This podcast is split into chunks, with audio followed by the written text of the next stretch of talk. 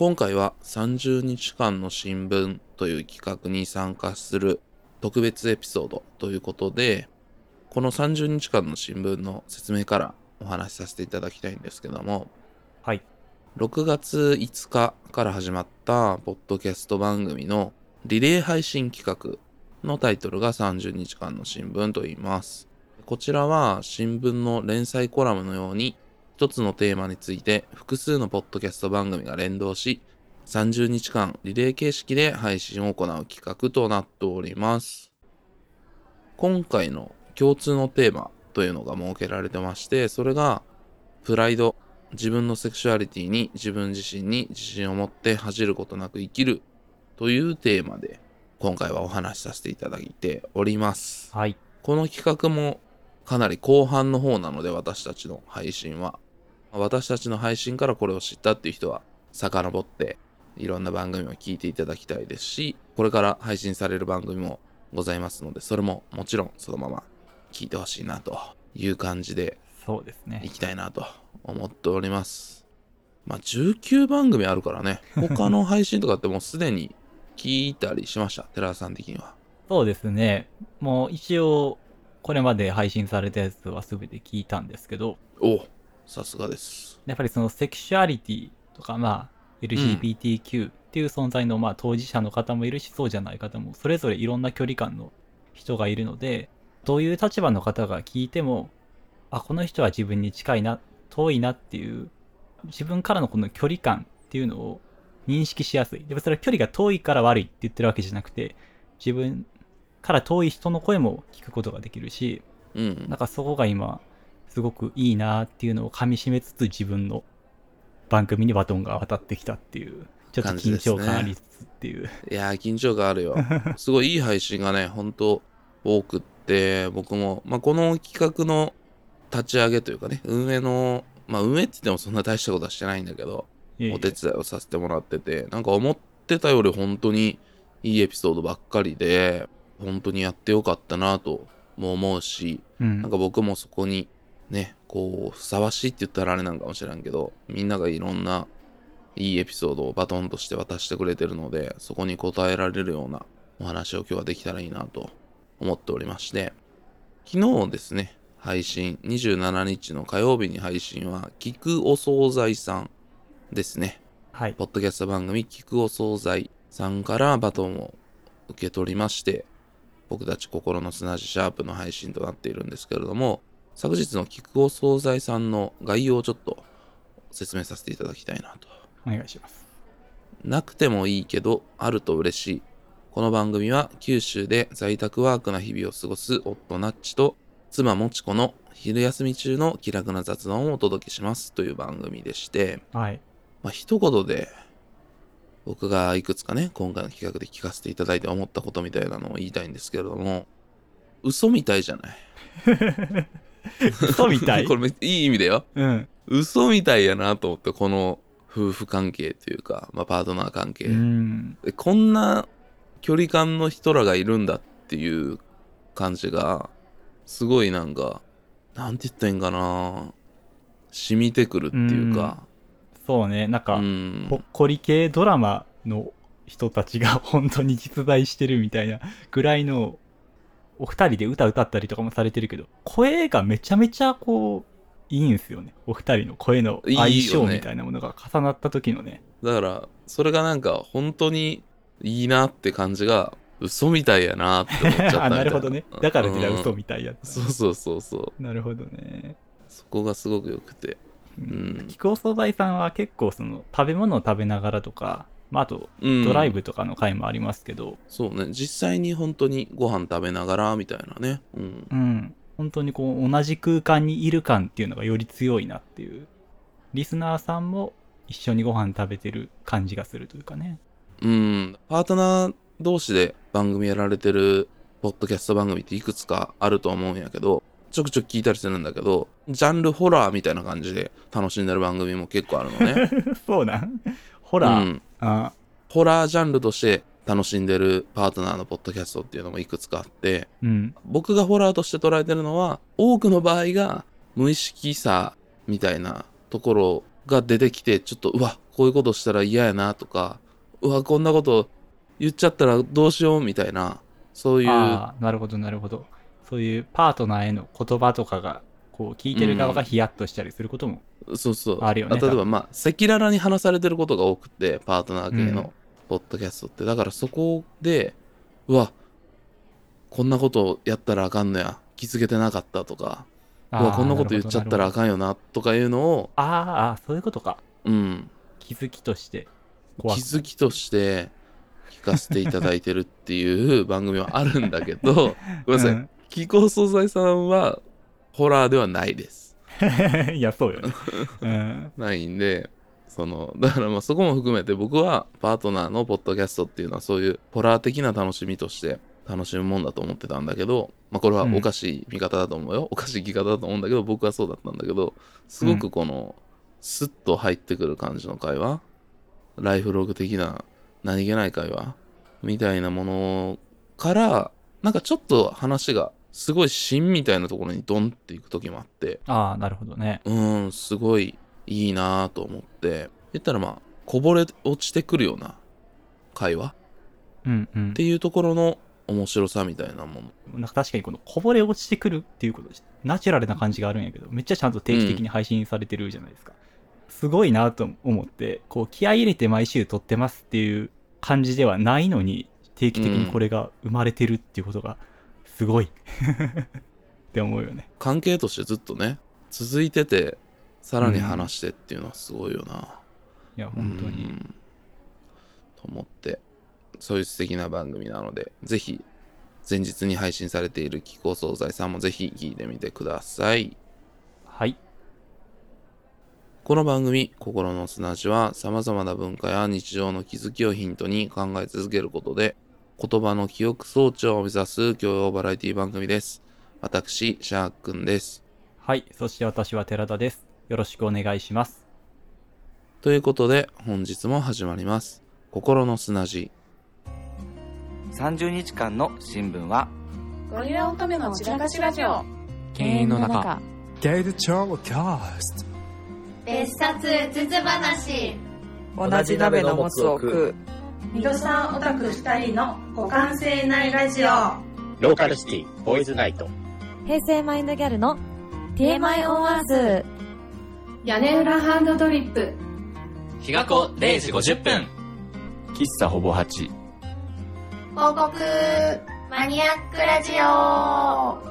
絶対大丈夫だよラジオ。新宿2.5丁目ラジオ。暮らし FM 聞くお惣菜心の砂地。言葉にできない夜の話肋骨パキオのパキラジ以上19番組の提供でお送りしますということで、ここからが、私たちが30日間の新聞に参加するエピソードとしてメインのお話。今回のテーマ、プライド。っていうことについて話していきたいなと思ってるんですけれども、はい。どんな話にするかなって悩むよね。全番組が多分悩んでるとは思いますよ。うんうん。そして今も悩み続けて収録の日がやってきてるんだけども、正々堂々とやろうと。それしかないなと思って、うんうん。今ね、収録してるんですが、6月のプライド月間ということで今回のエピソードは撮らせてもらってるんだけども、この企画ももう実は2月とかそれぐらいから走っていて、6月に合わせてね。それぐらいからやろうって言ってたんですけど、結構社会の方がね、その LGBTQ についてとか飛び込んできたなっていう感覚がすごいあってね。うんうん。うん。言うと、まあこれ可決されたんですけども、LGBT 理解増進法っていうのが議員立法で新しい法律として出まして、そうね。で、それの、に関わる話っていうのでいろいろニュースとかが話題が出たりっていう感じがあったんですよね。うん。んで、よく覚えてるのが、寺田くんと一回ちょっと居酒屋行った時も横のおじさんたちの集団が LGBT 理解増進法っていうのが今進んでてみたいな会話をしてたのよ。その辺の居酒屋の話してるリーマンがそういうことを話しててっていうぐらい話題にはなってたんだよね。えっ、と、今年の5月ぐらいからかな。うんうん。うん。まあそういうことを耳にする機会は増えてるのかなと思いますね。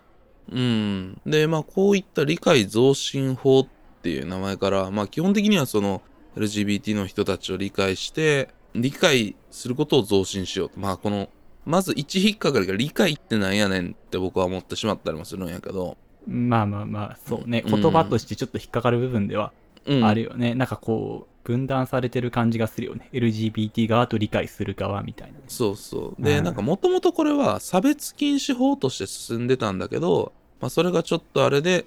その一段階下のっていうかね、まあ理解増進法っていうところで、まず進んで、まあ可決された。もともと作られてた、超党派で作られてた法案からは、実際可決するところではいっぱい言葉が変えられたりとか、立法の目的で大事なところが削除されてたりとか、まあ大きいところで言うと差別は許されないっていうのだったのが、不当な差別はあってならないって言い方になったりとか、うん。学校の設置者の努力っていうのがあったのがなくなったりとかね。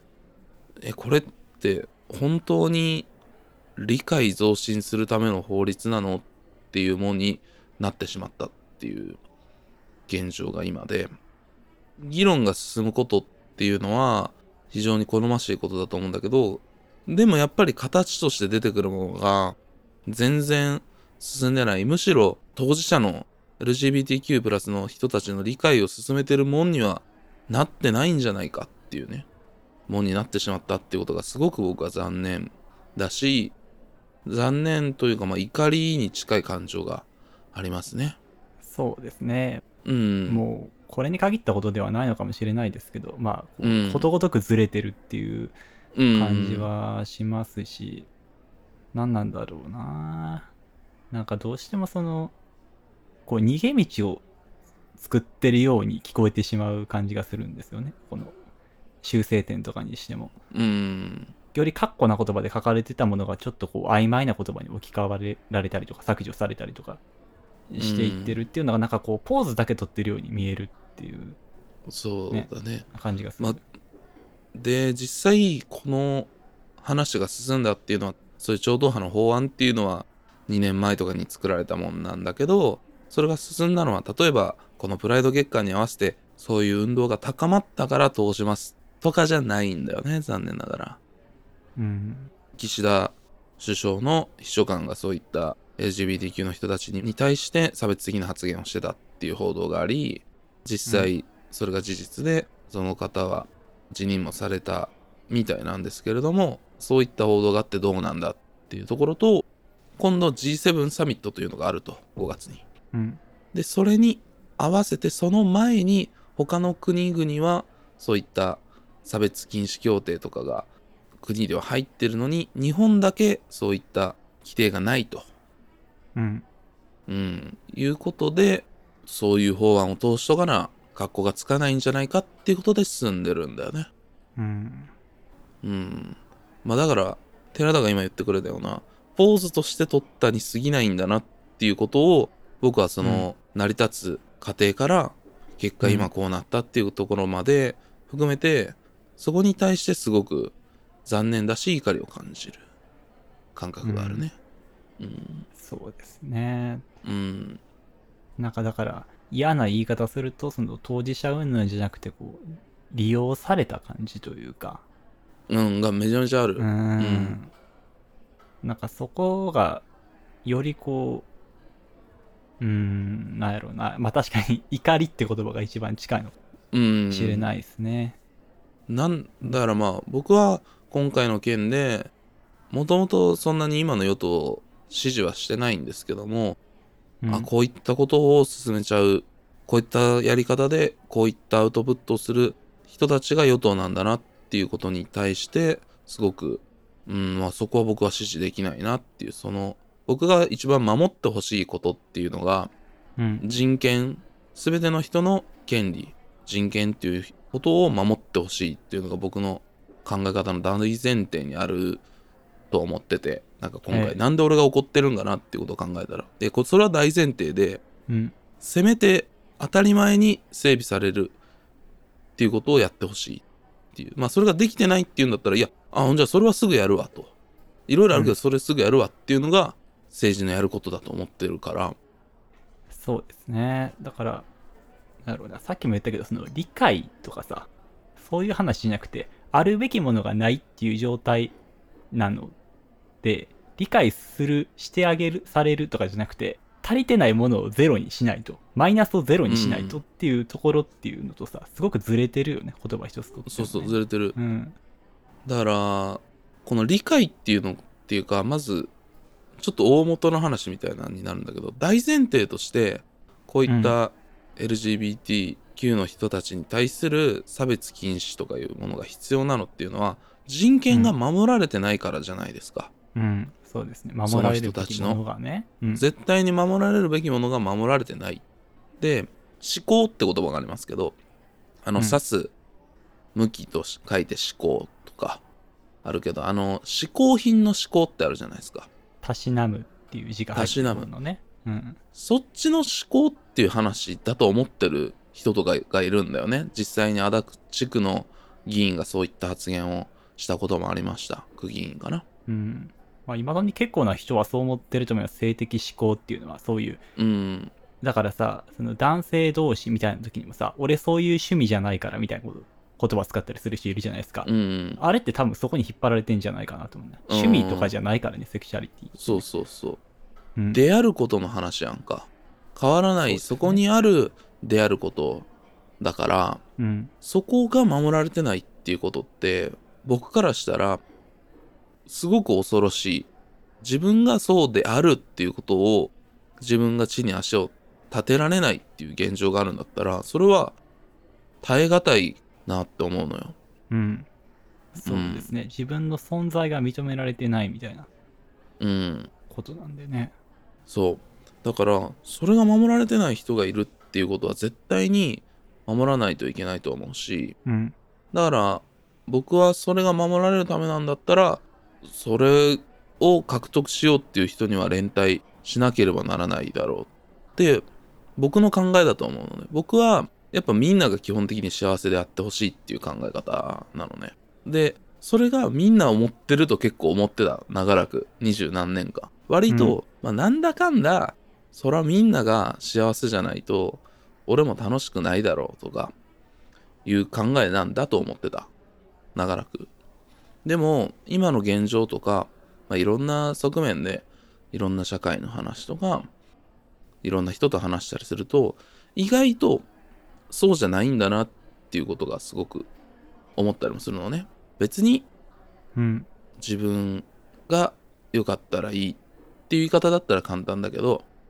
まあ他の人は別に、まあそういう人がいるんだったら、それはもう自分とは関係ないからどうでもいいっていう人も多くいると。うん。でも僕は全然そこがどうでもよくないのよ。何かそこに一緒にいる人の一人二人がそういう出会ることっていうのでその場に立てないっていう現状があるんだったら僕はそこの例えば100人いて98人が幸せな空間だったとしてもそこの2人がそもそもその場に立てないんだよっていうことがあるんだったら僕は幸せじゃないなって思うのよ。そうですね。なんかそこが100人になってそこからスタートっていううん。基礎って感じがするじゃないもうですか。完全な基礎。礎だと思ってて。うん、だからなんでそこが守られないか。例えばまあ具体的に同性婚っていうのが認められてない現状うん。っていうのがあって、なぜ同性婚ができないのかっていうことに全く納得がいかへんのもそれなんだよね。なんでうん結婚っていうことが同性っていうだけでできないっていう人が出てくるのかってことが結婚したいっていう選択肢が断たれてるっていうことは絶対にそこの権利を奪われてる人がいるっていうことやんか。そうですね。うん。だからそこが僕はそういう現状が幸せじゃない。そういう人がいるっていうことに対して僕個人の話だけどそういう人がいるっていう中だと僕は結婚しようって思われへんぐらい自分に引っ張って考えちゃう人だなって思ってて。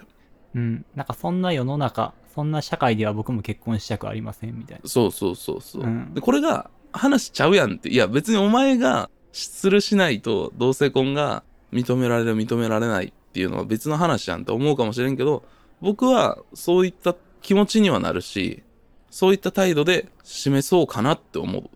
うん、そうですね。うん。まあそういうのもすごく大事だと思いますし、うんまあなんかそのシャークさんの感覚と一部被ってる部分もあるのかなとは思うんですけど、うん。例えばその結婚をするっていう時に別に本人にはそういう意思がなくても男女で結婚するっていう立場を取った時にこのうん。周りから見たら同性婚を反対しても異性婚しかありえないでしょって言ってる人たちの一員に入ってしまったような 感覚ができてしまうというか別にそんなことはないんですけど、多分そうだね。なんとなくその社会の仕組みに自分もこう順応している時に、うん。その今の社会を肯定している感覚になってしまうっていうのがあるんですよね僕の中ではだからそうそうそう。自分がもし結婚するんであればそれから得られるまあ結婚という制度に得られ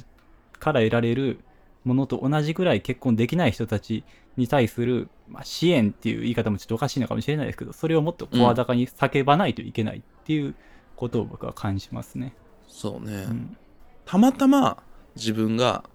多数の方にいるから享受できてる何かなんだなっていうことにはすごく自覚的になろうって思ってるのがここ数年なんだよね。うんたまたまやんって思ってて何でも。これはまあ例えばすごくお金があるとか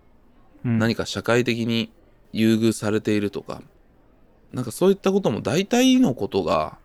たまたまやんって思ってて僕は。だからそこに何かを持っているこうであるっていうことに対してそんなに価値を感じてないのよ。うんうん。うん。だってたまたまだから全てのことは。でもたまたま不利な立場になった人が社会的にそれこそ人権が認められてない。したいっていうことができない。就職したいのにである部分でできないとかね。うん。そこはどう考えてもその社会のミスなんだからそれは全力で守りに行かなあかんやろって思ってるんやけど。うん。うん。そもそもたまたま持っちゃってて出会るもんだから全然そこに気づかれへんっていうかっていうことなんかなそうですね。うんなんかそこって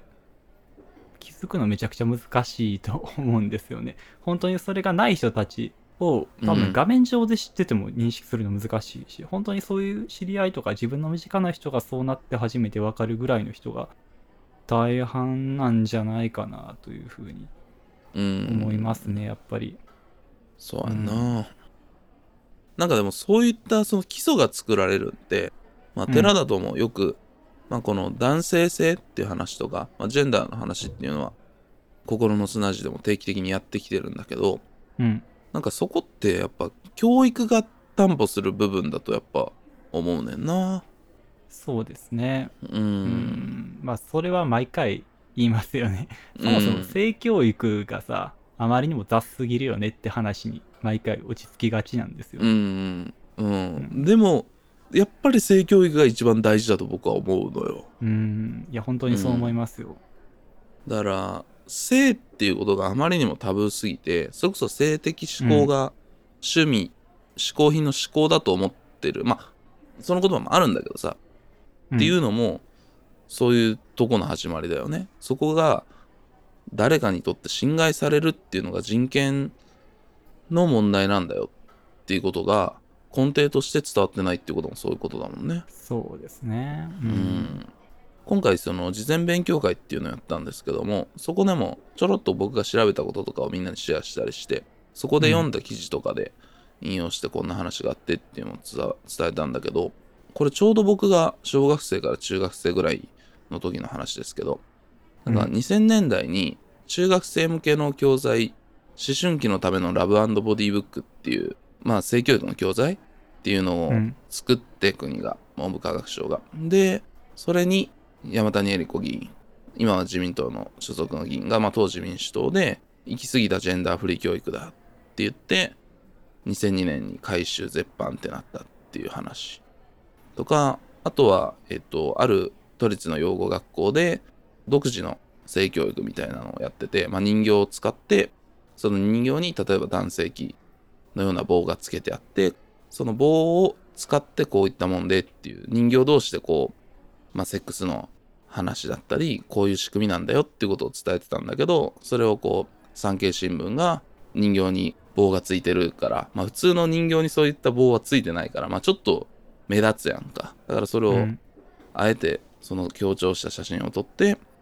性教育バッシングっていう感じでやったりとかいう時期がありまして。でうん。これは本当に小泉政権下ですか。これは僕当時めっちゃ覚えてて。うん。俺ら世代とかってその後だからまあだから2002年とかだから結構もろ俺ら食らってるは食らってるのね。うん。でその時のその思春期のためのラブボディブックを今読んでみたっていう記事が出たのね。ちょっと前に。で見ると、その2020何年に読んでも2002年に回収絶版となった本にはすごく学べることが全然あるといううん。思えるんだけど、これって今学べていいこと、まあそれか、そこから始めなあかんから、今学んでも有効だっていうことは勉強になることなんだけど、でもそれって20年間進んでなかったからだよねっていう。20年間このこと忘れてたから、知らんこととして当たり前になってるから、今も学びのあることっていうことだよねっていう記事だったのね。うん。まあ、ある意味恐ろしい話ですよね。うん。20年間停滞してたという。そうそう。まあ実際に、ほぼ同じ時期に小学校、中学校と思春期を過ごした私からすると、確かに、いや、こんなこと知らへんし、今も、あ、そっか、そうだよなって思えるなって僕も読みながら思ったからさ、うんあそっかって20年俺遅れてんだっていう感覚なのよね。うん。うん。そうですね。まあ、それ、だからさ、20年遅れてるってことは、まあ、その、20年間、その間、生まれて教育を受けてきた人たち全員が今日本にいるわけじゃないですか。そうだね。うん。だからものすごい人数なわけよね。時間で換算したらさ、なんかわかんないかもしれんけど、それだけの人たちが今国を動かすレベルにたくさんいるっていうことは、そうだねもの。すごい影響ですよね。うん。だからいかに教育が大事かということですよね。だからうん20年経って、なんか今はまた、まあちょっと改善はされてきてるんだけど、うん。まあでもそれでもまだまだ、まあそれこそ寺田が言ってくれたように、その20年分はそこが抜けた人たちが社会人になりっていうさ、まあ、そこが抜けたって言い方はさ、もう教えてもらってないからかわいそうなんやけど、まあ実際そこに何の知識もない人たちが普通に育ってるのが現状だからさ、うんうん。だからまあ、まあ今回こういった企画でね、僕は学ぼうとして、もうそれでもマジで知らんことだらけでさ、本当に何も知らんのやなって思ったし、うん。うーん。それが今回の LGBT 理解増進法始まって、そういったことをみんなが気づいてくれるきっかけにもなったらいいなと思ったけど、でも今回実際起きたリアクションってそういうバックラッシュっていうか、うん。公共スペースのトイレと風呂の問題だけだったじゃない。正直なところ。うんそうですね。トランスジェンダー、トランスセクシャルの人が公共のスペース、まあトイレとかお風呂とか性犯罪が起こりやすい場所とかで、うん体は男だけど心は女性ですって言ってそういった犯罪を犯すんじゃないかっていう話が出てきてずっとそれについてだけの話になっちゃったっていう。うんまあ、そうですね。どうしてもそういう、なんやろうな、SNS でこう、議論されて拡散されていく話ばかりがこう、ね、話題になってしまうっていう。で、これも、もう議論も何もっていう話やんか。そもそも、まあ、大前提としてね。うん。実際はそういう運用になるわけではないからさ、このうん法律が。それがだから、理解増進法で権利が守られたから、そう言ったら、そういった公共のスペースが運用されるっていう風にはなれへんから、それは完全にデマと言っていいと思うんだけど、し、あの、性被害とか性犯罪についての話はもっとそこで広がったらいいから、一つちゃんとそこは考えようねっていううんことは考えたらいいと思うんやけど、でも、その性犯罪が起こるかもしれんっていう話と、LGBT 理解増進法の話って全然別の話やうん、そうですね。ん。うん。一つの例として出てくるのはわかるよ。だし、で、性犯罪の話っていうのはまた別の話だけど、まあ、そういったんが出たんだったらそこは考えなあかんことはもちろんなんだけど、そこがメインの話じゃないから。そうですね。うんんなんっていうのが、うん、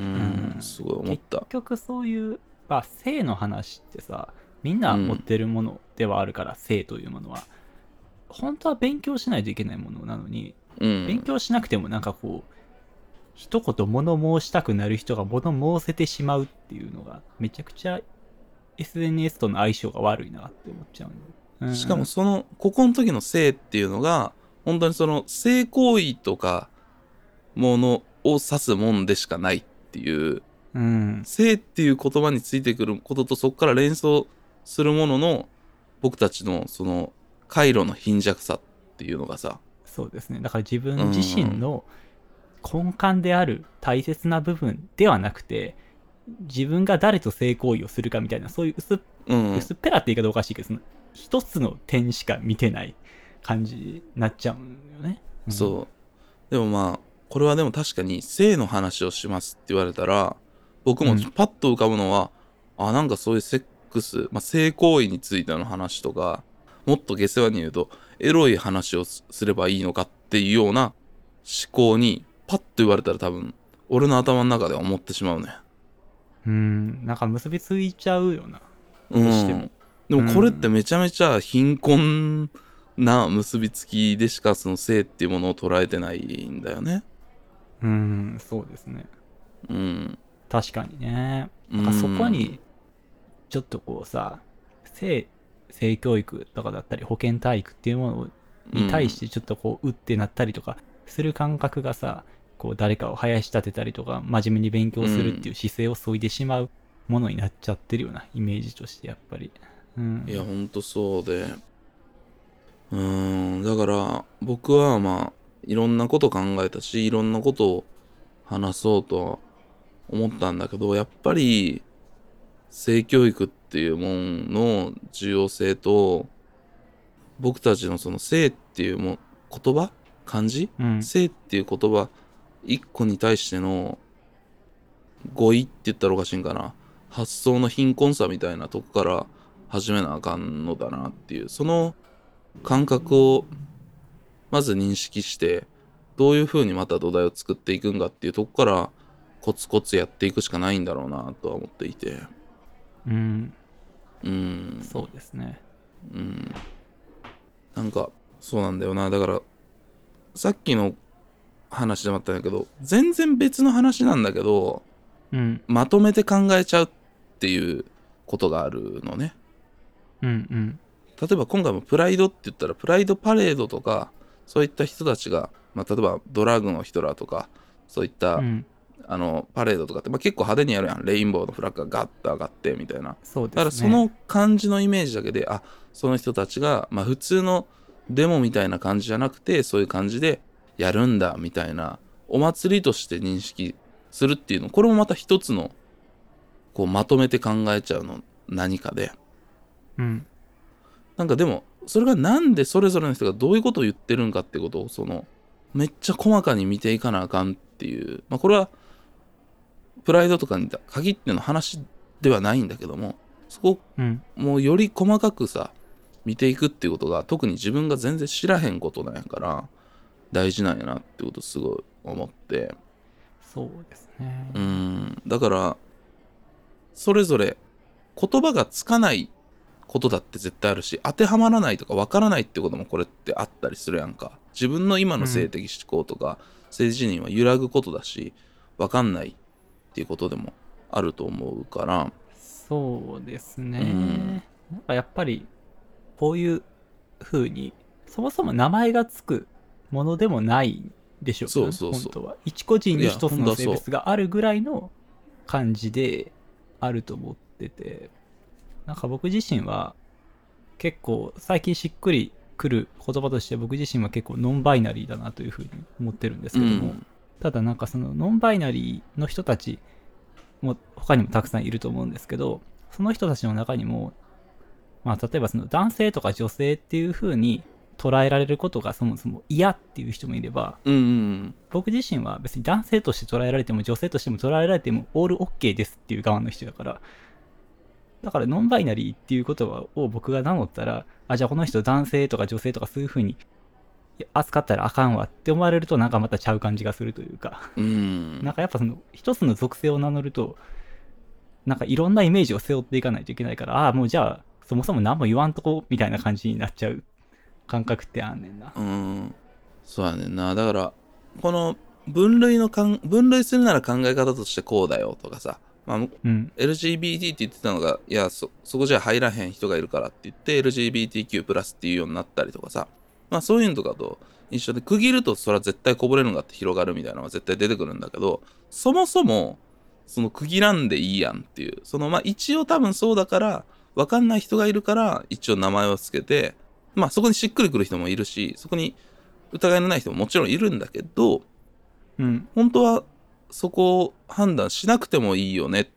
ていうのは大前提にはうん。あるよな。そうですね。うんその LGBTQ っていう言葉、認識が広まることによって、これまで権利を得られてなかった人たち、当然持ってるべき権利を得られてなかった人たちが得られるようになっていくのに効果的に働くっていうのはめちゃくちゃいいことなんですけど、なんかそれによって、まあこれはシャークさんがよく言うことですけど、取りこぼされる人たちっていうのはいるわけで、これは結構読んだ本とかだと動物性愛者の人とかであったりとか、あと、そもそも人間が好きではない人、えー物とか、えっ、と、うんそういう人間生命以外に性的な欲求を持つ人とかいるわけなんですけど、うん。そういう人たちは、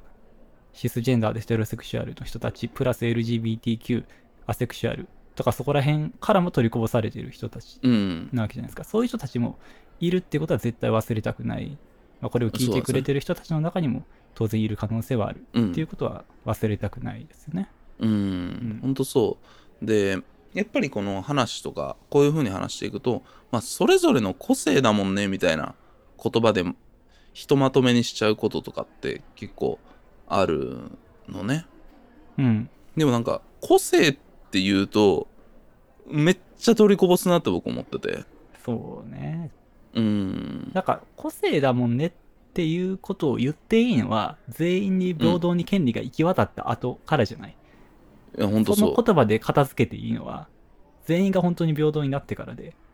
不平等な人がいるのにまあ個性だもんねで片付けてたらやばいので。そうだね。だから、そこも、これはでも言葉の何かこう、上げ足を取ってるように聞こえるかもしれんけど、こういった細かに個性って言った時に、そのひひとまとめにされて、困難が見えなくなってしまう。現実的にある困難が見えにくくなってしまう人たちがいるっていうことを理解してもらわないといけないので、こういった風に話したいっていう風に思っているんだけどね。うん、だから本当にそういう細かなとこから始めないといけないなとは思っている。そうですね。だからまあ、プライド月間とか30日間の新聞とかが終わった後も当然考え続けていくことうん、うん、そではあるっていうのがね。うん。う。もちろん今回の期間だからこそ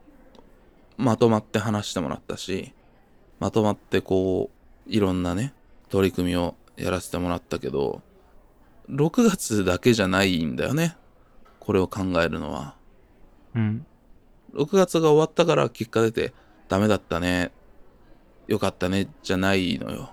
であることだから。その人の権利だし、その人であるところに入ってる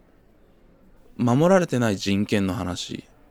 何回も言うけどこれは人権の話をしているプライドっていうのは。うん。だからそこがみんなが永久的に獲得できるまでは絶対にこう忘れねえぞっていうのは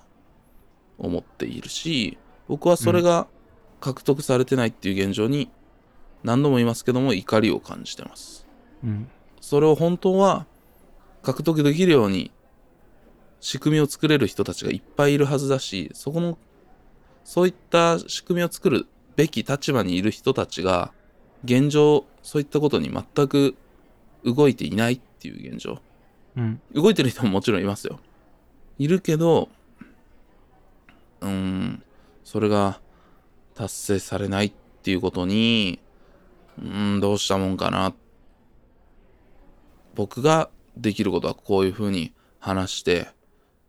考え続けること、そしてこういうふうに発信し続けること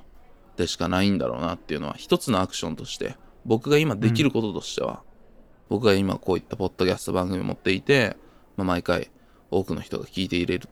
聞いてくれてるっていう現状にある中で僕ができる最大のアクションとしてはこれなんだっていうふうに思うから。そうですね。現状の、ううん、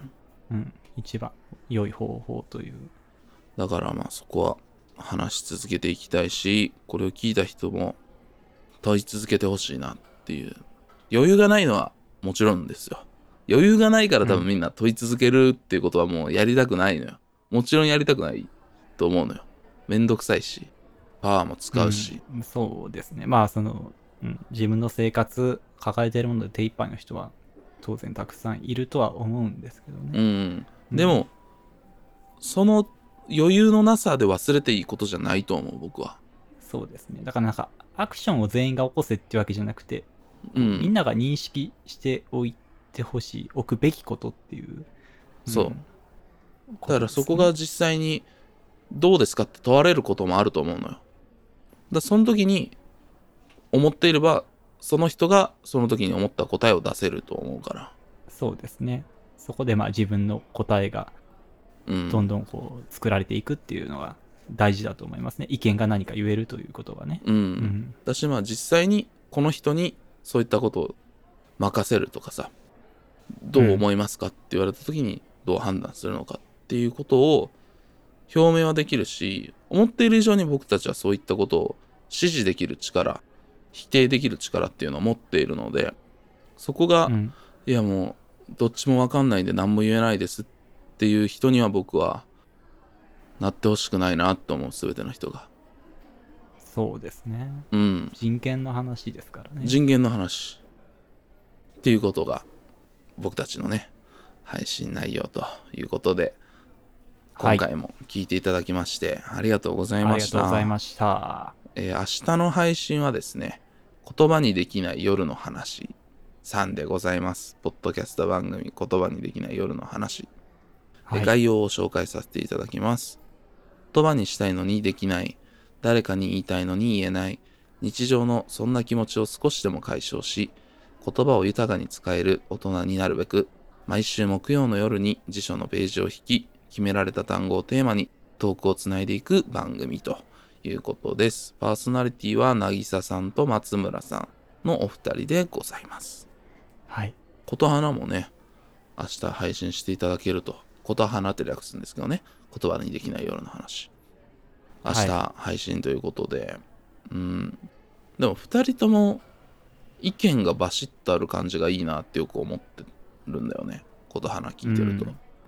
そうですね。大体、うん多分20分ないぐらいのまあ短い長さなのかな。うんやけど、めちゃめちゃちゃんと意見キャッチボールし合ってスパッと終わってるから、なんて綺麗な番組なんだ。うん。いや、なんかでも、そして、あの、うん。自分の深いところにあるとこから出てきてることを話してんなって思うことが結構あるのね。うんうん。なんていうかな。わかんなかったらわかんないって言うし、でもそれが、ああまあ、そう思うよねっていうような、まあこう思うみたいな、二人の関係がすごいいいなと思って、あんまりおれへんから、そういう人が僕は。ああ、なんかその違うということで、そこからこう、議論やディベートになるっていう感じではないうよね。ん。なんかお互いのそういった思想を全然こう、受容し合ってるというかね。うーん、まあ、突っ込んで話してる時もあるけど、なんかそこが、言い合える関係ってだけでもすげえなって思うやん、やっぱり。うんうん。うん。確かにね。うん。なんか、しかもそれが、どんな話題でもさ、同じ土俵に乗ってる感じみたいな感じがいいなと思ってて。僕とかやっぱその、モード違うやん、ここさってちょっと、俺のテンションもあるしさ、真面目な時はやっぱ真面目に行きたいなと思うし、チャラけた時はチャラけて行きたいなって思うから、その、うん。公演ごとに今回は面白いやつですみたいな。今回は真面目なやつですみたいな感じやけど。そこがこうフラットに繰り出せるっていうのが僕からすると羨ましい、ああ、なるほどね。うん。まあ、僕らはなんかこう、コントというかもうガラッとさ、雰囲気を毎回自分の望むように変えてる感じはあるけど、そうじゃなくてこう、ね、自然体で毎回それを全部やれてるっていうのは、なんかそれは一番の。だ僕はほんまは同じテンションのつもりでやってんのよ。あそうなんですか全然違い同じテンションでやりたいのよ。でもなんかあ聞き返すと全然ちゃうな、みたいな。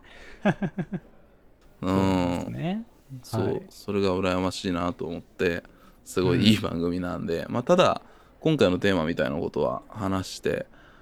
ない？こういう、まだないと思いますね。まあ、今回のようなプライドっていうテーマではなかなか話してはないと思うので、すごく楽しみに聞かせていただきたいなと思っておりますので、はい明日の配信もぜひともお楽しみくださいませ。はい。というわけで、心の砂地は引き続きお便りをお待ちしております。すべての宛先は、kokorosuna.gmail.com 心の砂 .gmail.com までよろしくお願いします。もしくは、各配信サービスのエピソードの詳細に載っている Google フォームからお願いします。Apple Podcast、Spotify での評価もぜひともよろしくお願いします。Twitter での投稿は、ハッシュタグ KOKOSNA ココスナです。よろしくお願いします。ツイートしていただく際には、エピソードのリンクも貼っていただけると嬉しいです。また、本編で出てきた固有名詞などは、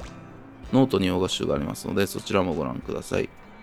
ノートの URL も各配信サービスのエピソードの詳細にございます。ということで、今回も聞いていただきましてありがとうございました。ありがとうございました。それでは皆様、ごきげんよう。